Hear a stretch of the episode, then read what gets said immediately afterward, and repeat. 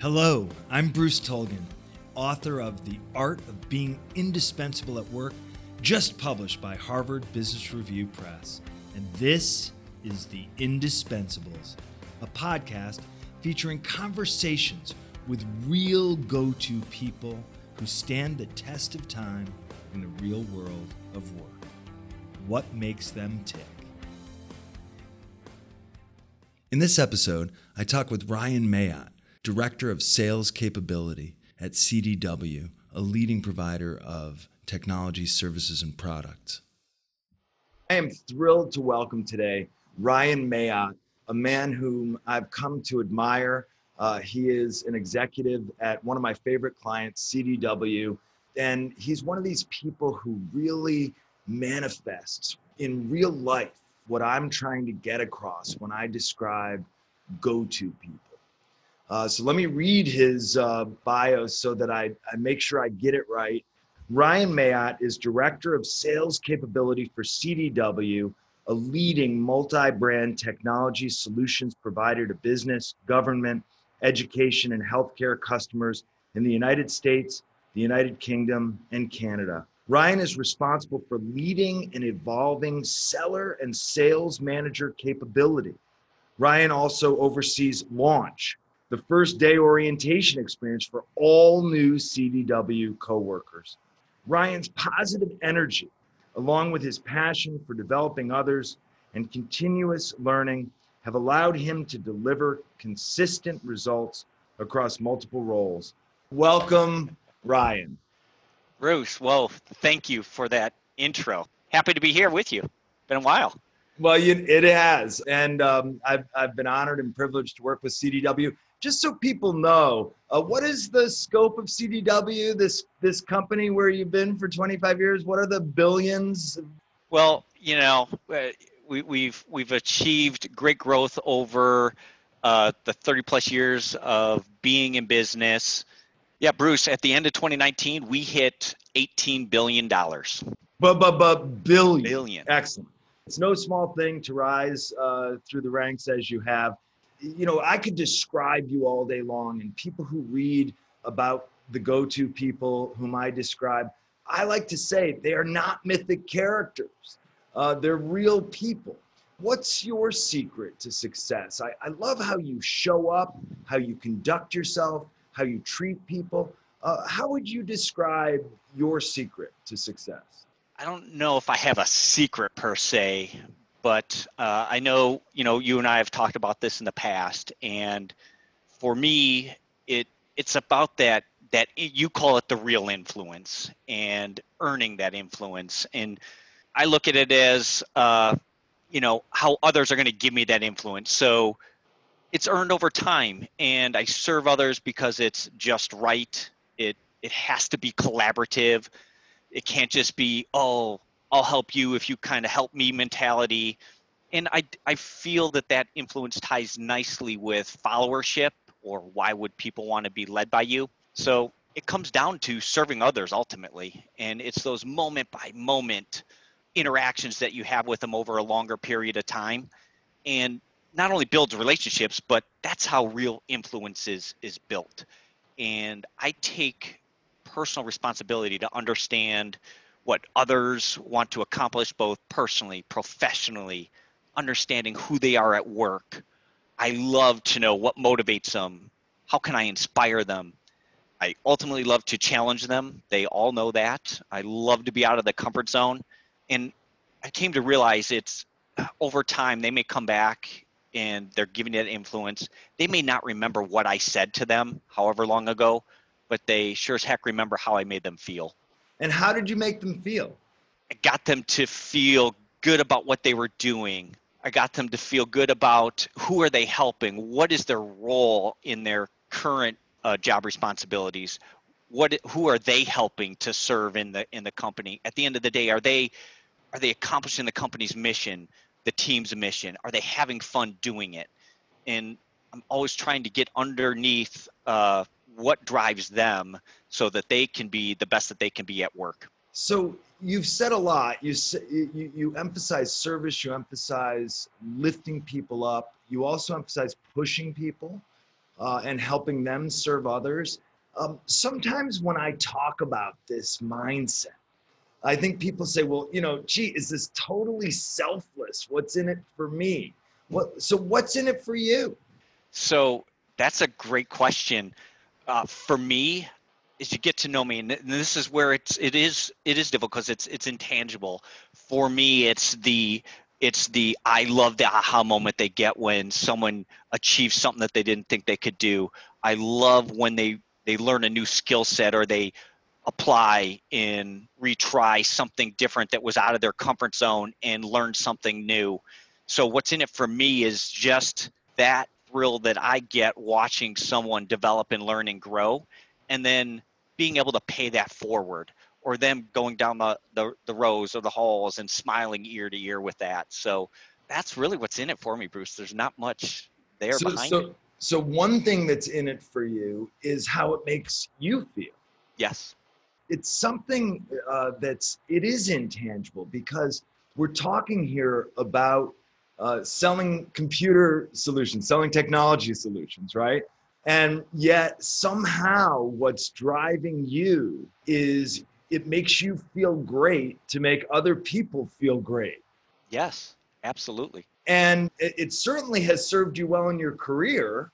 Well, I, yes, it has. You know, I look at it again, something I've had to go back on and do is really think just about reflecting on my impact and the impact I've had. In the beginning, it was when I was learning to lead and manage people, it was oh, I got to get it done and go on to the next thing and you know not looking back it's celebrating the one moment and then it's on to the next but what I've had to do is really on a regular basis take that time to look back and reflect on the impact not just that I've had on others or the team or the org but the impact that the team and the key stakeholders of any project that I'm working on uh, have had to the business, their area, uh, and the organization.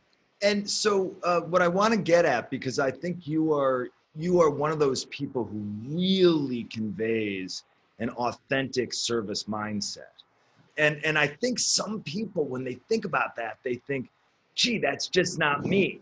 Or or they think um, uh, well you know no hard feelings i got to feed my family and i mean obviously you've been immensely successful um, I mean, I don't know how big a cut of the 17 billion you get.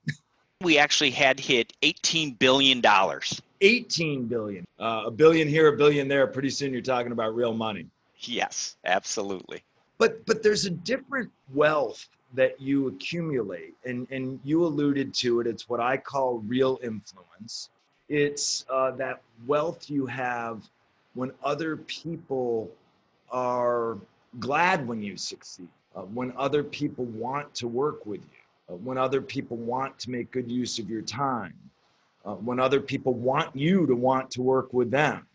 It's not financial wealth, but it is an incredible asset, right? Yes, yes.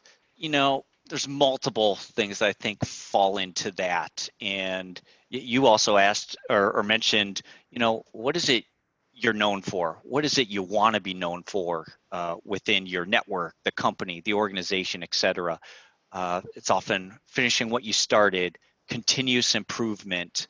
Like you and I have talked about, it's not just people usually default to continuous improvement with yourself versus, hey, it's it's it's bigger than that. It's continuous improvement with uh, the cross-functional team you're part of. In these crazy days, there's a lot of matrix. So I'm working with stakeholders in multiple areas of the business, in multiple uh, uh, under multiple uh, different leaders, and it's how do you coordinate all of them and have continuous improvement with the larger group. And I think overall that also drives your culture. You know, what is your culture like? So when I think of continuous improvement, it's how do you improve the processes? How do you improve driving better results? how do you improve your overall working relationships? A great example of something that we we we do on the larger ones, and I think we need to do on some of the uh, smaller projects is really debriefing post work, post project, post assignment versus oh I got to go and jump onto the next project and get my other resources lined up. And the, thing that's difficult with that is it takes discipline. So you know are there uh, successes to be celebrated? Did people go above and beyond and work their butt off? How can you do that? Something i do personally is i'll take the time out on a day or week and write personal uh, thank yous. Uh, some are handwritten thank yous. Some are thank yous to the boss's boss's boss uh, including something that they've done. Another thing that we do is examine that process as a group, not just I'm going to grab one of my managers or my management team and talk through what what went well, what do we wish we would have done better, what would what do we wish we would have known, and making it structured. It can't just be picking up the phone, hey, so and so, what'd you think about that project? Yep, yep, great, great. Let's move on. It's really constantly uh, trying to document and understand how we can make the next project better. What can we take so we're not reinventing the wheel and starting from scratch? Yeah, that's what we call, or what uh, I call uh, borrowing from the military and the intelligence community, what they call an after action review. Uh, and um, uh, you know, hey, what did we do? How did it go? How can we do better? I know you guys do uh, have a, a, large government sector where you uh, provide services to the military. I don't know if they learned it from you or if you learned it from them, but I think they've been doing it for a while. yes. And and uh, and yes, you are a great example of somebody who uh, practices that what I call that supersonic thank you. Um, and you are, I think, you're known for your for your thank yous, among other things. Let, let's talk about. Well, let me ask you what about some of the people whom you admire in your career, people you've tried to model yourself after you can use names if you want, but but what what is it? What are the traits that that draw you to people and make you want to be more like that? Well, that's that's a great question, and, and Bruce, it it's not that I don't want to name people, but I don't want people to latch on to a, a name, whether it's external or internal, because for me, depending on the role, the team, the ask, uh, I often find myself uh, it ties to the continuous improvement that we discussed and i'm always a student of the game. So for me it's finding out who's the best at what it is we're trying to go do because i can't tell you how many times i've been tasked with something and i'm not sure how i'm going to do it but sure as heck going to go figure it out or it's probably something that's been done in the past. Someone must be must have done this. There's probably a book out there. There's probably a podcast. There's videos. Uh, who in the org has done it. I'm going to go ask a lot of questions about uh, that, and I'm going to go to them. Then I'm going to get some time with them. What are their best practices? Is anything documented?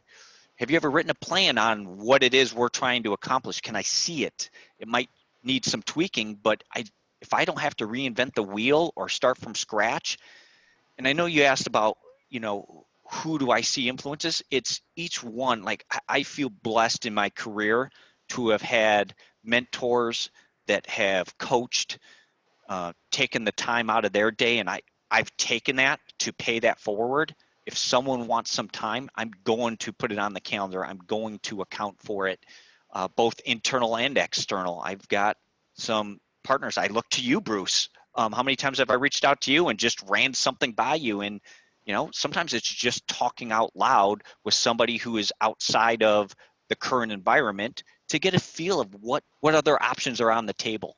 So for sales i'm going to look for sales leaders. For product and partner management i'm going to look for those leaders within that either that area of the business. And we've got some really great leaders all doing a lot of the same things that i've learned and done and tried to pay forward. How, how much of what when you think about okay you know, I've got to go find someone to work with on project X, Y, or Z. Part of it, of course, is you need to find somebody who's good at what they do. They're an expert. What else do you look for besides expertise? What, what, what is it that makes you want to work with someone else? What are their standards of excellence? Are they known for hitting their, their time commitments? Are they, how are they seen in the organization? Do others want to work with them? Have I worked with them before? Are they known for being reliable, consistent? Um, do they get things done? Often I'm walking around and I'm laughing right now because I can imagine, even now uh, when I do virtual calls, sometimes we'll jump on the phone and it's Ryan, you getting it done? Or I'm asking, hey, you getting it done today? and they all know what it means the underlying tone of hey are you getting the right things done that have been asked of you and sometimes you need a, a leader to help get you aligned to what needs to get done and what are the right things to get done. So i'm often looking for those leaders. I have a i mean i'm fortunate enough to have great leadership now where i use my boss as a mentor and we're always bouncing things off of each other and challenging each other. Uh, I'll, I'll say sometimes I need that gut check, which is typically feedback, and I thrive on that type of uh, feedback. So I'm looking for someone who's willing to come out and be transparent and direct versus wishy-washy and going around subject matter or going around things um, just in general. Yeah, one of the things I'm thinking, I know you're a triathlon uh, athlete, so you know a thing or two about playing the long game and uh, pacing yourself, right? And uh, how much uh, does that inform uh, how you approach your work and your working relationships? Yeah, I, I would say a lot. Uh, when you think about in terms of the working relationships you have across the business, and it's it's no longer, and it hasn't been for years, it's no longer that vertical uh, alignment with projects and you work in your silo to get things done. You need to play the long game uh, across j- just almost everything you do in terms of how you get things done. So, how I manage my day to day, I'm I'm constantly thinking, all right, what are the must do things I need to get done today without question? I have my project list that's ongoing. Those are going to be the long term things. And then how do I chunk my day down to get those things done? I, I, I would go back and forth uh, in, in terms of the long play. I used to try to block large segments of my day off, and I'd look back and go, man, what did I accomplish in that three hour block? I have found the 30, 45, 60 minute blocks and just straight focus help me get those things done and again, you talked about the long game, and that sounds like I'm talking about the short game, but it's those things in those daily uh, interactions or the, those daily chunks of time that lead to the long, long-term gain of really anything.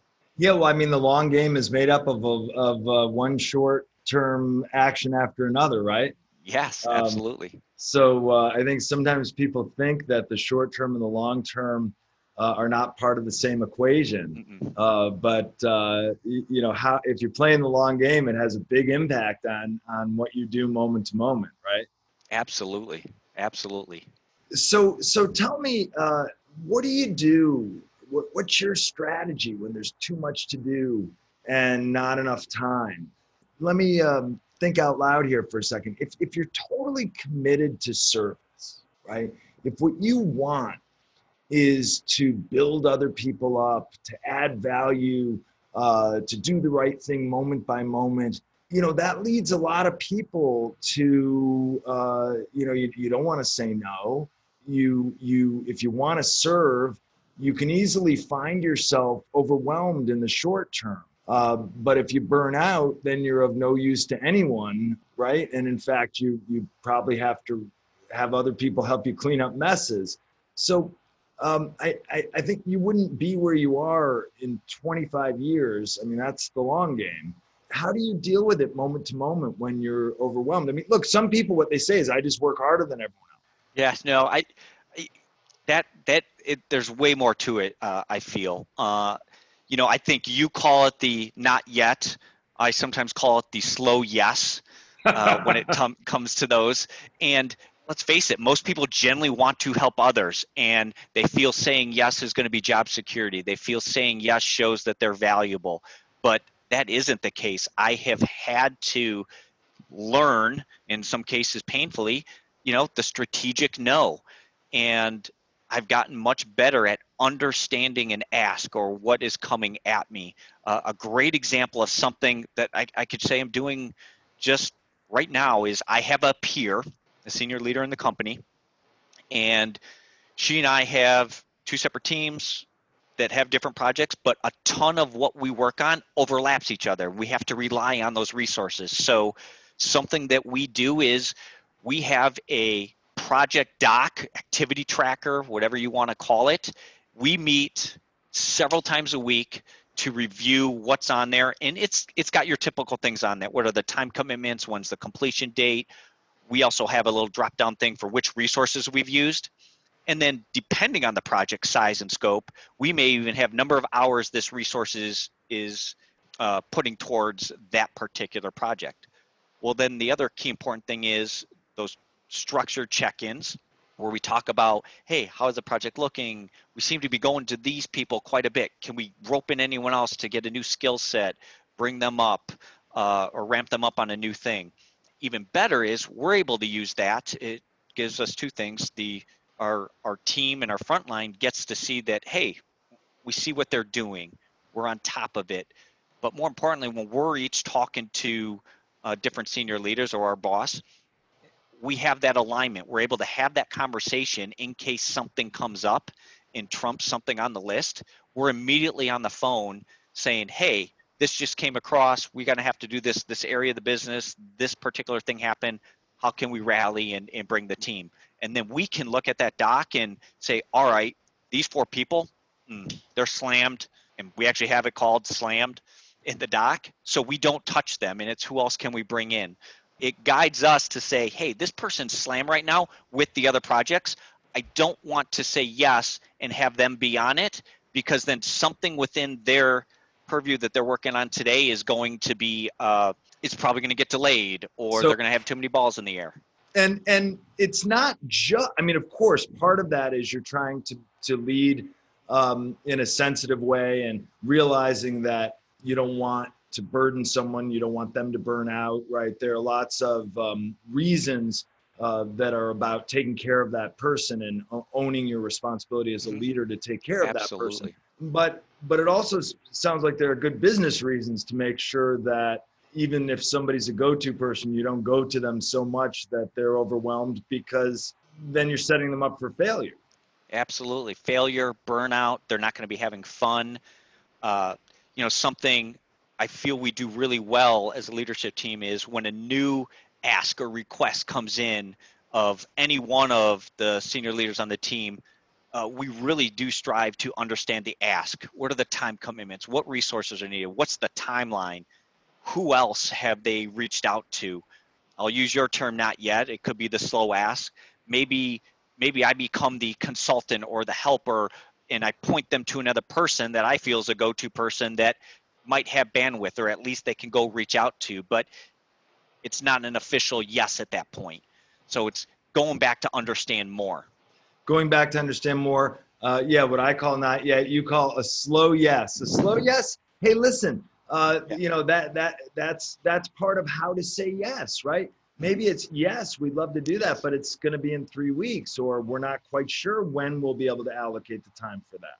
Yep, you got it so t- let me ask you in terms of integrity character trust where do you put that on the spec i mean let's say uh, on the one hand you've got technical expertise and hard work and diligence on the other hand you've got integrity authenticity service mindedness trust how important are those to you and does it depend on how much of a hurry you're in or it's it's it's a non-question. It's never compromise integrity. The ethics are key. You never want to be known for that that person because if if they even even on something that might be small that they're willing to sacrifice, what else are they willing to sacrifice when you're not looking? Um, for me, I I like to think that's actually one of the things I'm known for is high integrity, never compromise. Who I, I hold myself account to those accountable to those high standards, and yeah, that that's up there, Bruce. And what about when you're when you're going to somebody else? Like you're you're in a rush, you're over, you know, you've you've got too much to do, not enough time. Your people have too much to do, not enough time. You've got to find a, a resource. You got to find a technical expert, somebody who gets things done. But how about that soft data, the, the that I mean, how much do people, how much are people known for uh, whether they say what they're going to do and do it, whether they uh, follow through, whether they cut sure. corners, whether they honor uh, confidences, all of these kind of soft data points. Yeah, and in some cases, you know, you don't know because you get a, a, resource from another area of the business, or you start, you get put into a project, and you might not know uh, in the beginning, or you haven't had time, to your point, to do the due diligence because it it just happened. But if you're doing the regular check-ins, you're having regularly structured meetings, that becomes evident if timelines are getting pushed or if someone's not carrying their weight. And you know, I, think it's all about striving to have an, uh, a plan of action in place and having it visible with clear expectations so people know what to do, when to do it, how to do it. And if someone's off, maybe you need to have more regular check-ins with them. And that's not a bad thing per se. Maybe they don't know how to do it and they just want some help or they they don't know how to ask for the help. So I, I feel it's on myself or my leaders to go have a conversation with that person. I always have I always feel people have the best of intents and maybe they just need some guidance in in getting through their tasks or maybe they don't have a plan and we can help them organize structure get things in order heck if i can help pay that forward all the better have you had experiences where you run across somebody who's you know one of these sort of low integrity folks and what do you do about that? Depending on what it is for me it might be awkward. It could be someone you've known for years and it's addressed in that moment. If if it's happening right there and it's a large group and you know something um, was done or said or uh, wasn't done to the right spec or they cut some corners, it's either having the discipline to stop what you're doing, pull that person aside, get them in line, let them know what they did or didn't do, and have that conversation. If it's something bigger, it needs to be reported up. You can't let it go. And I think that is also part of the long game because people will know, like, hey, he did not compromise even on that little incident that happened whenever. Can you teach integrity? I mean, that's, I think that's an age old question. I just, I wonder if you've had that experience of, can you teach that? I like to, I like to think you can lead by example. And if people don't see me taking shortcuts or my leadership team taking shortcuts and doing things that aren't ethical that it's it's going to uh, transcend down across vertically diagonally across the company and you're going to become known as someone who isn't going to tolerate that so i like to think leading by example is a huge part of that how would you describe what is true north you know someone who is is consistent doesn't compromise that's and they've they've just earned that over time. I think that that uh, sets them up and their team up and the organization up for uh, future success. Let me ask you: Do you have a story about a time where you've actually been faced with too much to do, not enough time? You know, you're you're in that zone where you're in danger of just trying to outwork everyone and juggle. And uh, have you ever been in that situation?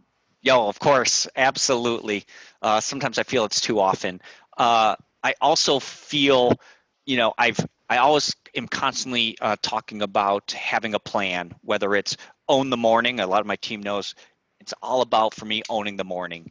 It is a theme within the team. And you know, sometimes you have some meetings. Okay, you could still own the time around that morning because something is always going to come up.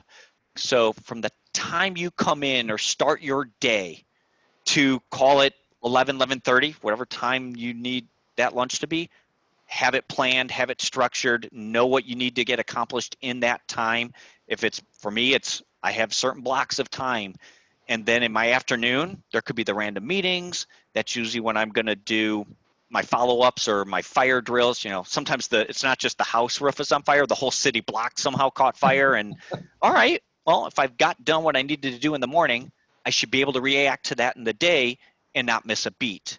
It's when I I lose sight or I feel others lose sight of not having a plan, not structuring the day or the week, things start piling up and then you're going to one and then going to one. You're you're doing a little bit at a time, but never really accomplishing anything. So you call it finishing what you start. I, I mean, I legitimately call it getting it done and doing one thing at a time so you can move on to that next.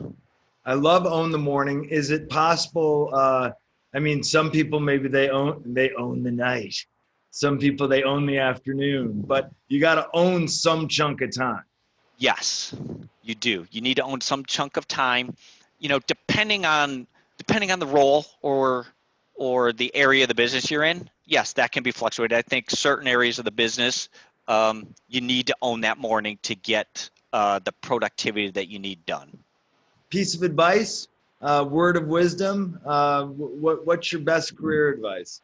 I could go on and on on that one. I love so that I don't think there's one piece. Um, as a leader, you know, putting your team first and loving what you do, having that passion to go in there and the excellence matters. I mean, yeah, it's how you conduct yourself each and every day that you show up to work. You can control your attitude, your tone, your your language, and your expressions in your body language. Excellent. Ryan Mayotte, the $18 billion man. Uh, thank you for being a guest on the Indispensables. Bruce, my pleasure, and thank you again for having me. In our next episode, I'll be talking with Kimberly Dwinell, Director of Global Diversity and Inclusion for the Northrop Grumman Corporation. If you liked this episode, please subscribe and leave us a review. Any little bit helps to drive us up the charts.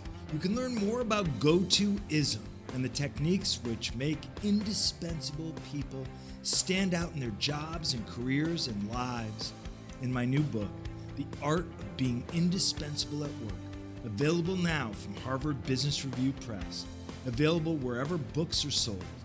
If you're interested in bulk orders, please check the show notes for more information.